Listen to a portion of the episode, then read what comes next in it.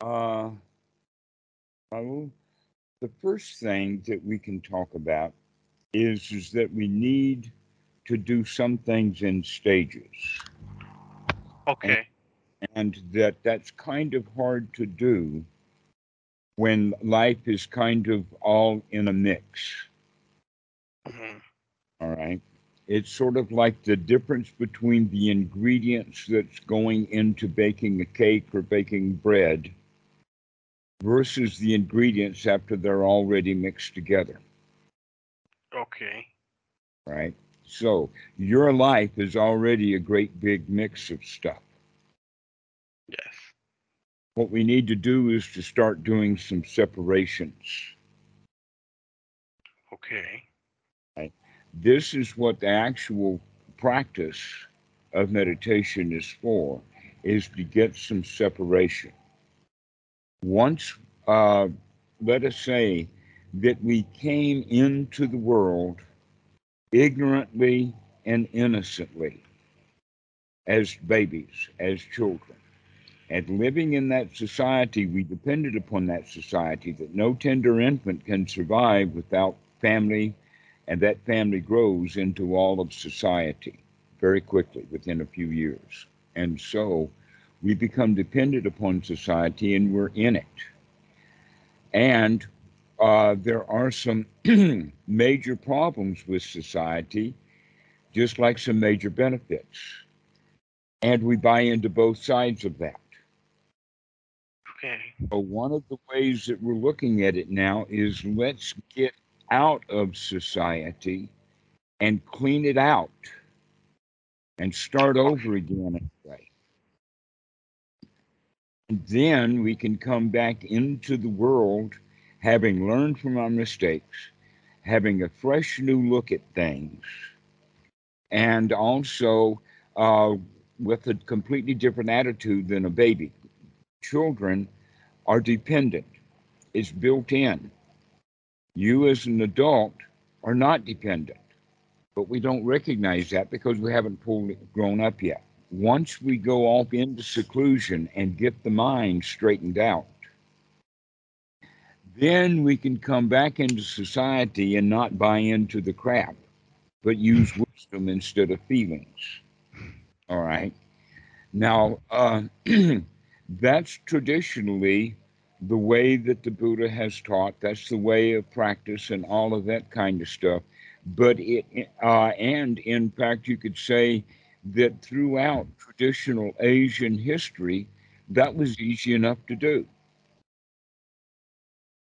But in Western society, the society itself has grabbed you, owned you, told you things that you now believe are true, and that those things that you believe are true because you got them from society are now going to be problematic for you to get away from that society.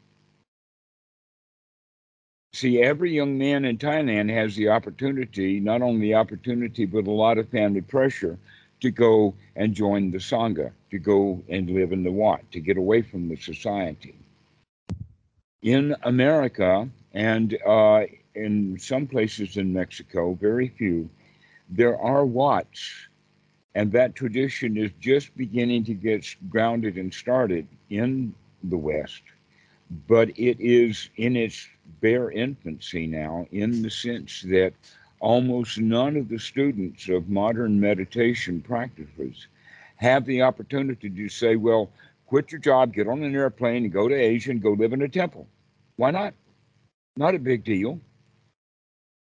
The answer to that is the Americans, the uh, the Mexicans, all of the people in Western culture think that it not only is a big deal, but it's too big a deal. Not only that, but those who do see it as an opportunity rather than a big deal, when they come to Asia, then they have to struggle with a whole lot of stuff that they didn't know about because they hadn't been here before. In the sense that it's not just the Dhamma that you come from, but it's also Asian cuisine, Asian culture, Asian language, Asian ways of doing things, and that the Asians are also uh, kind of used to having Westerners come in who don't understand Asian culture, and the Asians look down on Westerners, sometimes with very good reasons. So Asian uh, don't even give the Westerners much of a chance of learning the Dhamma. And so there's a whole lot of struggles that we have to put up with in this. And the, the correct way of practicing then is to practice your meditation with the understanding and the intention of being away from everything else, especially the way that you think and the way that you have done things, the way you go to sleep at night, the way you wake up in the morning has now all got to be part of the society that you're putting aside and starting off again fresh. This is why the Buddha recommends going to the woods, to the foot of a tree, to an empty hut, to a heap of straw, find some place that's comfortable, and hang out for a while. Let the mind settle down. This is actually uh, what they try to do in a retreat, but they don't. Um, let us say the retreats are too intense the way that they're operated, rather than allowing people to just retreat in the sense of getting away from the world. Now they've got a whole lot of stuff to do called a meditation retreat, Hmm. right? And so um, that too is kind of problematic of moving out of doing this into doing that. And what we really need to look at for you is the understanding of at least for a few times a day, for about 10 minutes, you're going to get out of doing this and to not do that, but rather not do much of anything at all. okay. Okay. That we're going to practice not doing a bunch of stuff especially the not doing that's in the mind.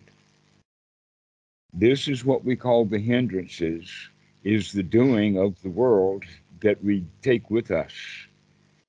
All right? We want to stop doing all of that stuff and what we're going to do instead the little bit of doing is to be here now now, a lot of people, when they've heard about that from Buddhism, they think it's a great big whoop-de-doop deal. It's hard to be in the here now. Really, that's not true at all. That's the easy part. The hard part is to stop doing, is to put on the brakes and, and start listening to the mind and recognize we don't have to do that right now. We can pay attention to what's going on right now instead. This is the beginning of the practice of anapanasati.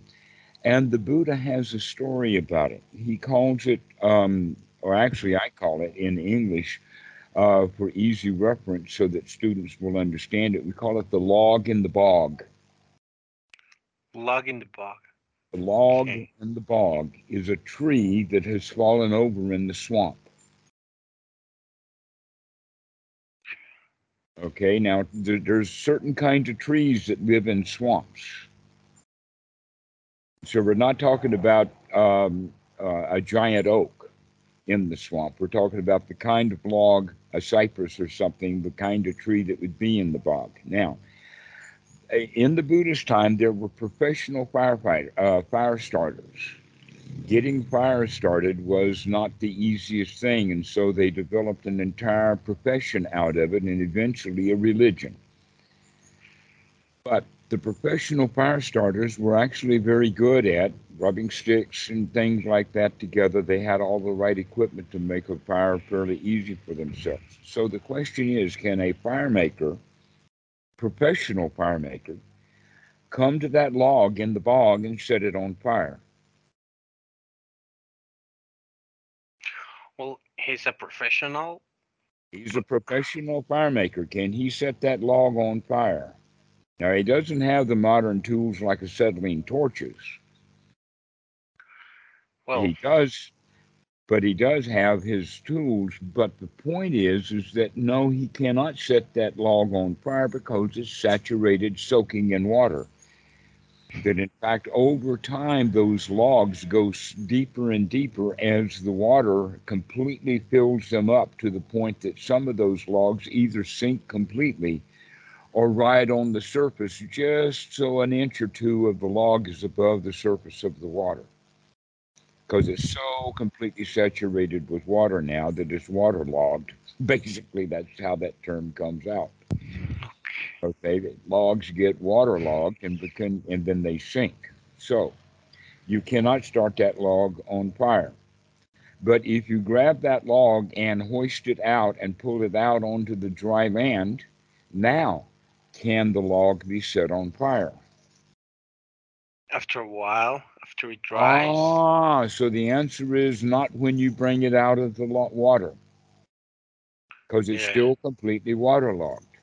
But you can lay it there in uh, on the land so that the gravity will pull the water down and the sun will shine and bake it, and some of the top of the log will evaporate, and the rest of the log will go down. So that there eventually will come a time that even when the log is is almost completely saturated with water, still there's enough of the log that's dry now that you can set that on fire. This is, in fact, how the ancients made dugout canoes to make it easy. That's exactly how they did it. Okay.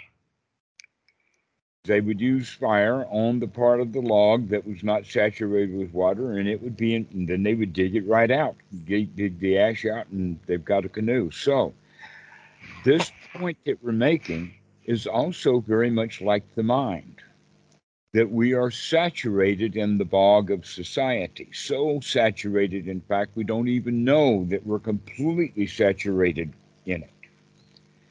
And so, getting the human, getting the body, getting the mind out of society is beneficial. Now, what's happening with you and with most of the students and, and people who work for a living and all of that are practicing meditation, they come out onto the beach for maybe one or two or five or 10 minutes, maybe an hour, and then they jump right back in the bog.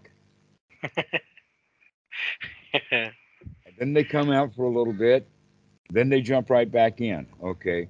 So we need to find a way of making the time that you're out of the bog most beneficial for you so that you can get benefit out of it. So that then when you go back into the bog, completely hollowed out, now you will float on top of the water and not be drowned under it. Okay. This is what we mean by the supramundane. So the supramundane would be the means being above the world or above the bog, above the swamp. Okay. Okay, now Okay. uh, we have the analogy, and this is quite uh, prominent in Washington, D.C., but it seems to have gotten all over the place, and that is the idea of going to drain the swamp.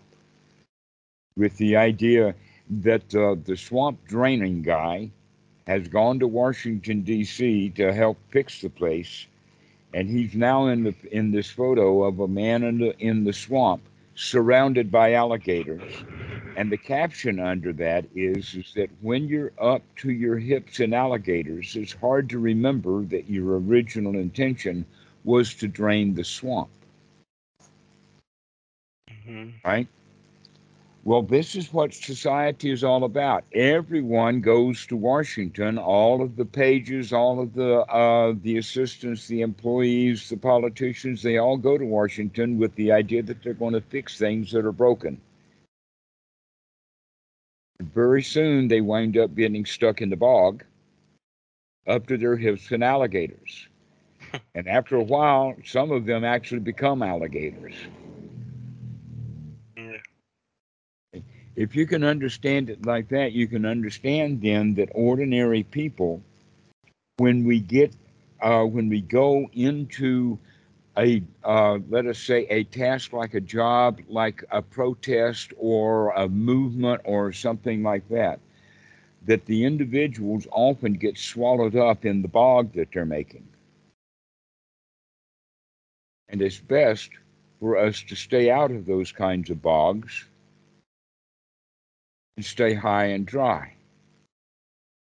Okay. Or at least get high and dry so that we can then float on top of the bog if we have to go back in it. As um, in Christianity, they have Jesus to say to be in the world but not of the world. This is an example of what we're talking about there, is that you actually have to get out of the world to dry out, hollow out, and then you can go back into the world, be on top of the world. Like a Okay. dugout canoe. Okay. But unfortunately, you're not going to give yourself that option. You're going to give yourself the option of going back into the water, back into the bog over and over and over again, even though you're really not ready. Okay. Okay. But you can practice that with that knowledge and understanding. But the first thing that we need to do is for a while to get the idea of coming out of the bog, to come out over and over again, sometimes uh, several times a day. So, the style that we're going to use, rather than all meditation all the time for a short period of time, we're going to have uh, meditation interspersed throughout the day to give you an opportunity to get out often, to get out of the bog, to get out of the bog over and over and over again. Okay. Okay. And so when we talked before, I talked about when you wake up in the morning and as you're going to sleep at night, but I'm actually putting that in the reference of only uh, two opportunities of several that you will have throughout the day. Now, for you, you'll have to figure out what those are, but I would recommend that the students actually start putting in about an hour a day. Put some skin in the game, put some time into this. However, sitting all at one time for an hour is not recommended for several reasons. One is, is that the human attention span is not an hour. It's normally only about 20 minutes. And number two, the body is not used to sitting in postures for long periods of time. And so breaking it up and having shorter sittings more often has other benefits in the sense that if you have that old repeating mental habit pattern that you're using throughout the day, and now six times a day you're interrupting that pattern and putting a new pattern in Okay. then that means that that stuff will become part of the memory and at other times you'll remember it when you need it. And so we're looking at the way of linking it all together. So instead of just leaving the world getting high and dry all hollowed out everything is good and hunky-dory and then we can either sit high and dry or go for a cruise. Either way that's one path but that's not a path for the Westerners because the Westerners have the, the job, they have the school, they have the mommy and the daddy's pressure, they have the society's pressure and all of that kind of stuff. And, and part of that pressure has to do with a certain kind of vocabulary that's intended uh, to belittle or downgrade people who are actually um, acting in a much more wise, wholesome way in their life. Wise, wholesome people are often called layabouts. Lazy. Well, 'cause they don't they don't act in the norms of the society like like I, I like I would take it chill instead of acting like it's like all "Ah, I need to work, I need to do this, I need to do this and that. So I'm Mhm. just like it's okay. There's no rush. right. So, what we're going to do now is practice about six times a day to actually chill out. Okay. and and would that be like sitting down? Uh, yes, we can work on that. Um, that in fact we can do that Uh, but it's a little bit more of an advanced activity, what I'm thinking about now, in the sense of every time that you sit down in a chair should be an opportunity for you to chill out. Okay. Every time that you sit down, but there may be times when you don't, and then you'll feel bad. So, but you can remember to take the opportunity that sometimes when you sit down in a chair, instead of sitting down to work, you can sit down to do nothing for five minutes and just enjoy the fact that you're sitting with no place to go and nothing to do and the boss is not calling, and there's no alligators on the floor, and everything is hunky dory for five minutes. And I don't even have to think about that email. I don't have to think about that job that I've got to do. I can just be happy and hang out and watch my breath. Okay. Oh. Here we're going to start having wholesome thoughts.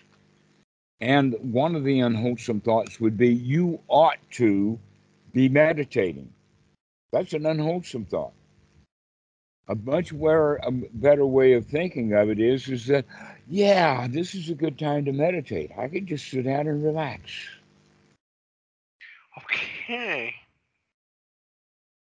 Yeah. And that You happens just sit down and relax. Oh i can just sit down and relax. I don't have to think about all the troubles of the world.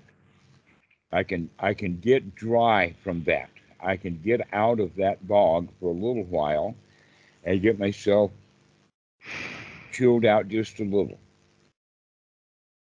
we keep practicing that over and over and over again, and it begins to link throughout the day so that the students begin to remember over and over and over again to take a deep breath and just to chill. Chill out. Okay. All right. So, uh, this chilling out process has the quality of removing unwholesome thoughts. Now, uh, the Buddha talks about it in the sense of kilesa and uh, or uh, kusala rather, and and akusala.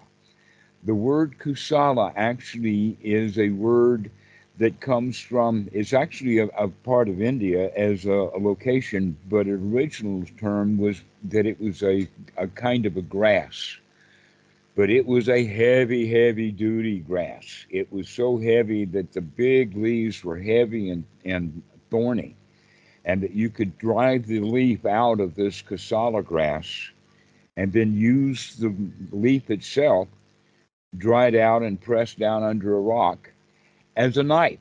And it would cut all kinds of things. Cut your skin for sure, cut bread. It wasn't strong enough to cut wood but kusala grass has historically been like uh, humanity's first knife because it was easy. And what we mean by that is the kusala or a kusala means will this knife cut? Will this dog hunt? Do you have skin in the game? That's the question when we talk about kusala versus akusala. So akusala means that we can't cut into this. We can't see it. It's unwholesome. hmm But when it's when it's kusala, that means that we can look into it. We can see it. It becomes wholesome. It becomes useful and valuable.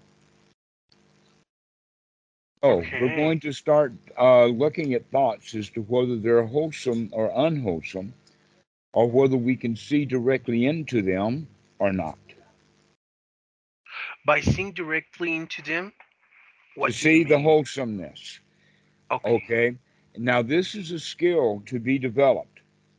This is not something that I give you an idea and you've got an insight and all of a sudden you've got a full blown skill going. No, this is going to take some time to develop that skill. And that skill means is that things that you were doing, you now see are unwholesome.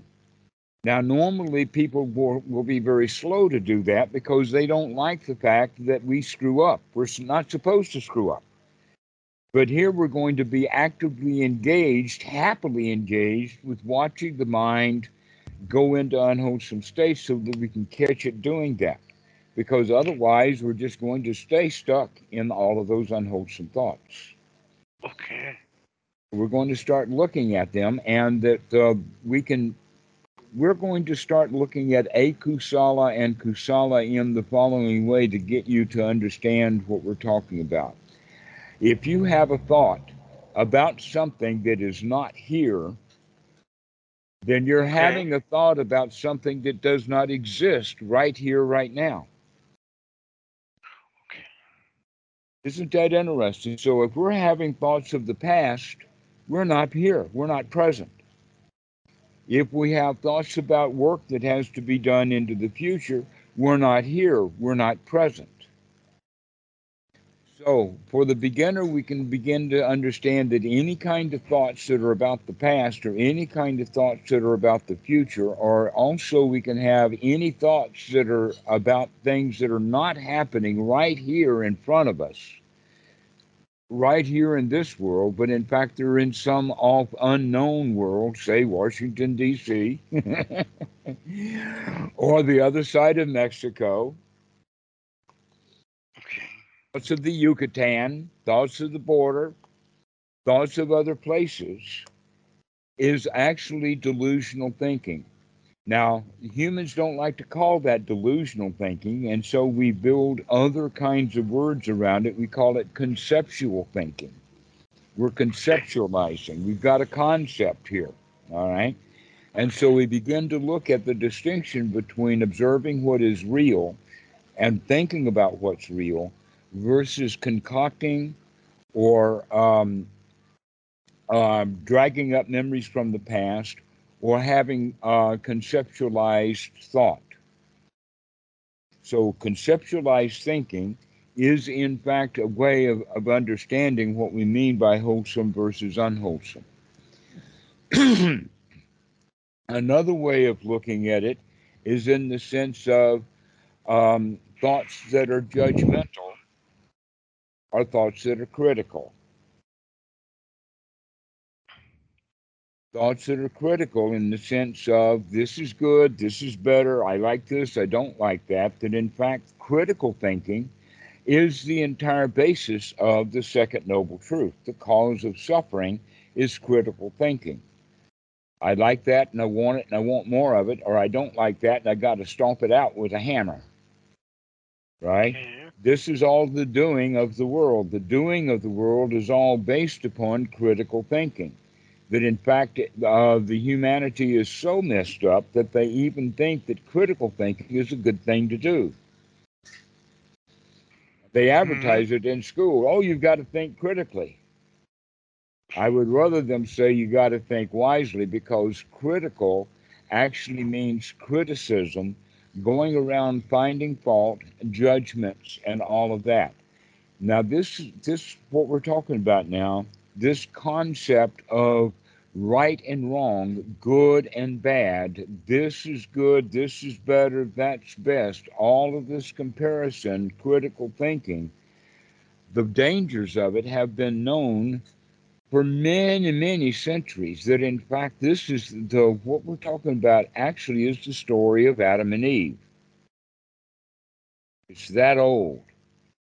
What is the story of Adam and Eve? Many Christians they get wrapped up in the story rather than the moral of the story or the outcome of it, and so they get in, into talking snakes and apples and uh, fig leaves and uh, who did it first and um, all of that kind of stuff. But there really is a teaching in there, and that is is that Adam and Eve ate of the fruit of knowledge of good and evil. Right? That's the, that's the little phrase. Eating of the fruit of the knowledge of good and evil means that the eating of the fruit means that they had to put up with the results of their actions. They had to put up with something that they did. What did they do? They gained knowledge of good and evil, which meant they went around paradise saying, I like that, but that tree's got to come out. You know, I live in paradise here.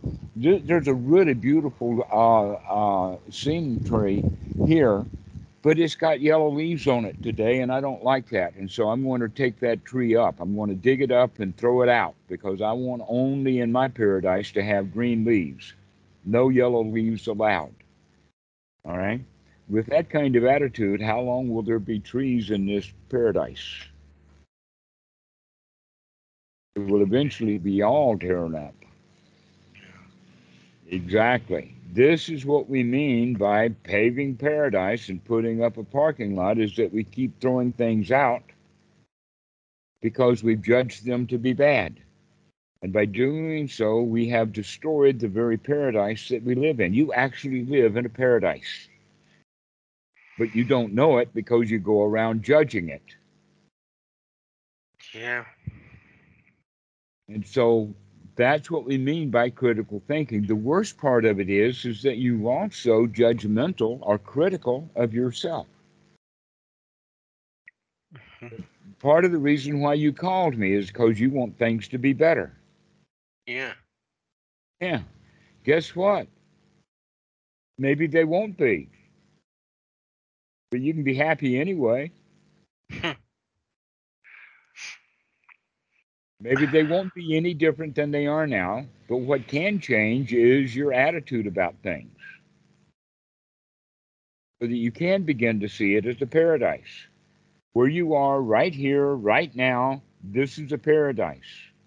But when we are leaving paradise in order to go into the past, when we're leaving this paradise in order to go someplace else, when we leave this paradise in order to go off into the future, we're not really living in the real world. We're not being here now.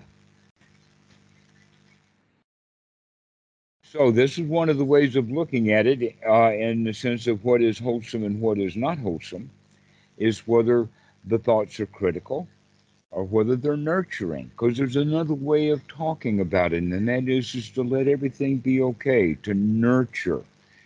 That in fact, uh, when a when a new baby is born, it will not survive unless it's nurtured. But almost always, it doesn't happen 100% of the time, but most of the time, uh, mom will get her baby and she will nourish it and nurture it and take care of it. And that feeling of nurturing and taking care of that mom has for that infant keeps that infant alive and well but it doesn't last for long. Actually, it seems to last about four, five, or six years at the best. And then mom becomes critical of that child. And Mm. now the child is living with criticism for the rest of his life, and he longs for and misses the original nurturing that he had when he was a tender infant. And nobody ever bothered to tell that guy that he can nurture himself.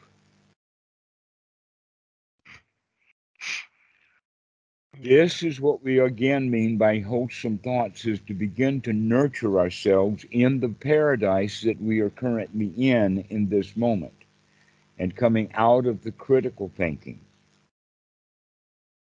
Okay. Okay. Go ahead. Like today, I was I was taking a walk. Like this has been on my mind for quite a while since the last time we spoke. Really, actually. So it's like like I go walking and like I've always had this feeling that life is like really just like a like a beep, you know, like boom. So Well, this moment I- certainly is, followed by another boom, followed by another boom. Some people call it like foam with little bubbles just popping one at a time. Pop, pop, pop, pop, pop. The Buddha Yeah. talks about it like in that is one by one as they occur. New moment, this new moment. Everything is new. Anyway, yes, life is like that. but now I was walking and I was like, well, yeah, it's like, like I don't know if it's going fast or it's going slow. Like, like I'm right here right now, and I like it. So I like, I call that a wholesome thought. So I I feel like, yeah, and it, and it cheers me up, and I feel like okay, and I feel like like warmed up, like if like if I had some blanket on, and I'm like, yeah, let's go, and and mm-hmm. and and yeah, and but like I would have I I would like to have some some ground to to actually recognize whole and unwholesome thoughts? Well, that's going to take some investigation on your part. Okay. But it sounds to me like the kind of thoughts that you have that allow yourself to feel warm and gushy and all chilled out, those are wholesome thoughts.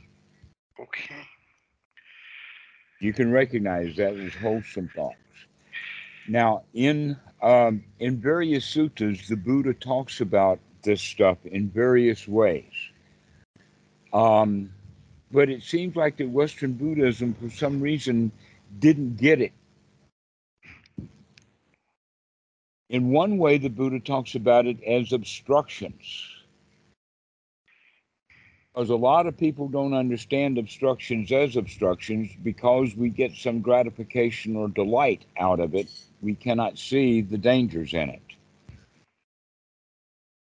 Another way that the Buddha talks about it is in the sense of hindrances. And in this regard, he's talking about the hindrances that are in this moment hindering you from being in a really warm, gushy state. Another way of um, uh, mentioning it is like the way that we've been talking about kusala and akusala, or wholesome and unwholesome.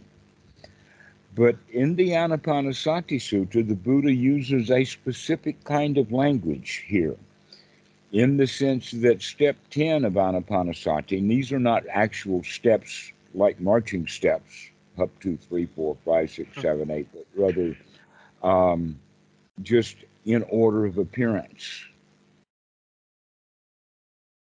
And In the sense of the, the listing on a piece of paper just to understand it. It's step 10. But basically, it's one of the first things that we need to do. And that is to gladden the mind. Gladden the mind or to brighten the mind. To literally pick it up out of the garbage or to take it out of the bog and put it up on the, the ground the brightening of the mind, the lifting of the mind, the gladdening of the mind, and this is done with gladdening thoughts. And that the Buddha actually had one as an example that's quite famous in the teaching. This this is actually you could say that this one phrase that I'm about to say was the linchpin that put the entire package together for the Buddha so that he could understand things correctly in, in the sense of the Four Noble Truths, the Eightfold Noble Path, and all of that. And that is the phrase, aha, I see you, Mara. Okay. Aha, I see you, what's in the mind. I can see you as Mara. Now let's define Mara for just a bit because there's many different definitions, but they're all kind of pointing in the same direction. Sometimes the word Mara is used for the word world in the sense of society, not in the sense of planet Earth. Yeah. It can also be thought of as devil. Mm-hmm. Can also be thought of as the mind but in the way that we're looking at it right here is, is that it can also be referring to unwholesome thoughts Yes. or devil thoughts or un, uh, thoughts that hinder us from being in a good state. But when we say, aha, I see you, that means that we're separating ourselves from the, those unwholesome thoughts that we were stuck in. Aha, I see you is the very dragging the log out of the bog. Okay. The bog is not the owner of the log, nor is the log owning the bog. We can come out of it. Aha, I see you, Mara. I can see what you're doing, Mr. Mind. I recognize that thought. I can see it. Now we can look at it this way. Notice that my hand uh, is going around and around. This is the world, this is the spinning, and this is the mind in the sense of taking a journey with that.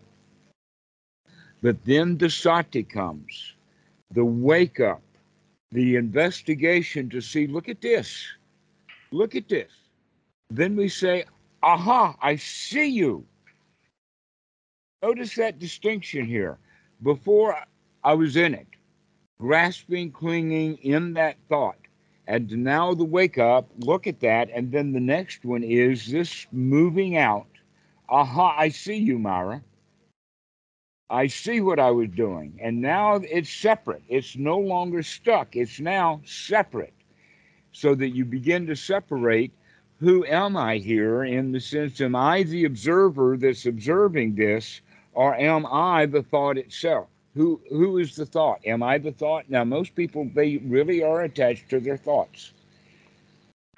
You attach also to feelings. I am angry or I am sad. And they almost always are associated with thoughts. I'm I'm really troubled. I'm really upset. No, just thoughts are troubled. And the troubled thoughts will give rise to the feelings of anger, but you are neither one of those things. Like, I feel angry, but I am not the anger. But you're not ang- you are not the anger itself. It's just sensations of the body that feel the anger. Okay. I am not that thought. You are not the anger. Okay. We can separate, we can move out. You are not the anger itself, that we can gladden that stuff up and take control. Aha, I see you, Mara, is a major change in one's life. That changes us from the victim to the winner. It, it takes us from being attached to being unattached. It takes us from being caught in the world to be above the world. This is a major point. We need to practice that often, over and over and over again, to separate ourselves from our own mind. Aha, I see you, Mara. I see you. I see that unwholesome thought. And that aha, I see you, Mara, is now a wholesome thought. That thought itself is a wholesome thought. Okay. But most people don't understand that. And so when they say, ah, there I go again. I see it. I see it. I see it. Okay. But they don't like it. They don't like it. I oh, I'm so stuck in that stuff. Right. and so this is where we take the right effort or the gladdening of the mind to say, aha, I am not that. Aha, I can separate myself from that stuff. And so now we can um, begin to make a change in a very wholesome way and in, in, in the sense of gladdening the mind, which means I'm really happy that I can see that crap. As opposed to being really sad because there's just more crap to deal with. Yeah. This is a major change in one's attitude. And we need to foster that attitude from the attitude of being the loser. There I go again. Oh, poor me. I can't get out of it. And aha, I see you can take care of this. I can handle this. Okay. And so we need to practice this several times a day for about five, ten minutes, just to practice chilling out, to practice I don't have to have thoughts of unwholesome. And that you can, by doing that five or six times a day, uh, it begins to get connected so that you will have connecting thoughts between. So let's figure out for you what would be good uh, just for 60 minutes, 10 minutes a piece, 10, six times a day.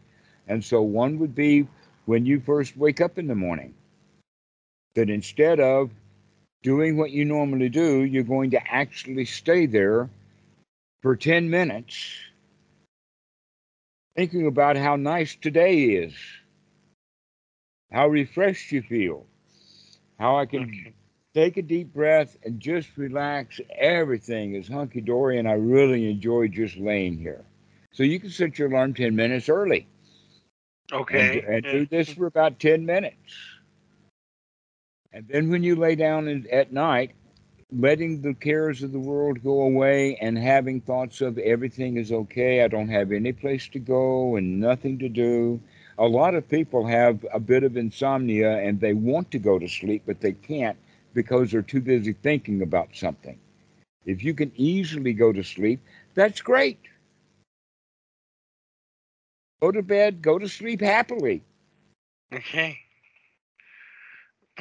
So we've got two of them out of four. We can find four other times a day. One of the times that you could do that would be like if you go to go to work someplace on public transportation, you can spend 10 minutes on public transportation just enjoying the heck out of your subway ride Well, I'm without having to think about getting to home work. office. Like Oh, yes, okay. myself. So every time, you know, you can have a little um, um, alarm clock, or um, maybe not. You can have it as an event in the sense that um, lunchtime. That's always a good time to take out 10 minutes. Yeah. Okay, and in the middle of the afternoon would be a good time to take out 10 minutes. So instead of taking a coffee break, you can take a happy break. Okay. That might include a cup of coffee. So you can find four or five times a day that you can just sit for 10 minutes and just chill. okay. And thoughts of unhappiness, thoughts of someplace else. Aha, I don't have to think about Aunt Susie. Aha, I don't have to think about politics. Aha, I don't have to think about the job. I can just sit here and think about breathing in and breathing out and chilling and having a wonderful moment. Okay. This is the beginning of the practice. Okay. All right, great. Well, let's go ahead and finish now. I think that you've gotten what we need to do, Yeah. and Yes, we will talk to you later. This has been a really great chat. I really enjoyed it, and I especially like it when I can see that the students have got it. They've got what I'm talking oh. about. It sure feels great. excellent, excellent. Okay, Rahul, we'll see you soon. See you, Dhammarato. Okay. Have pleasant, have a pleasant day. yes, you have a wonderful moment. Thank you. You too. Bye bye.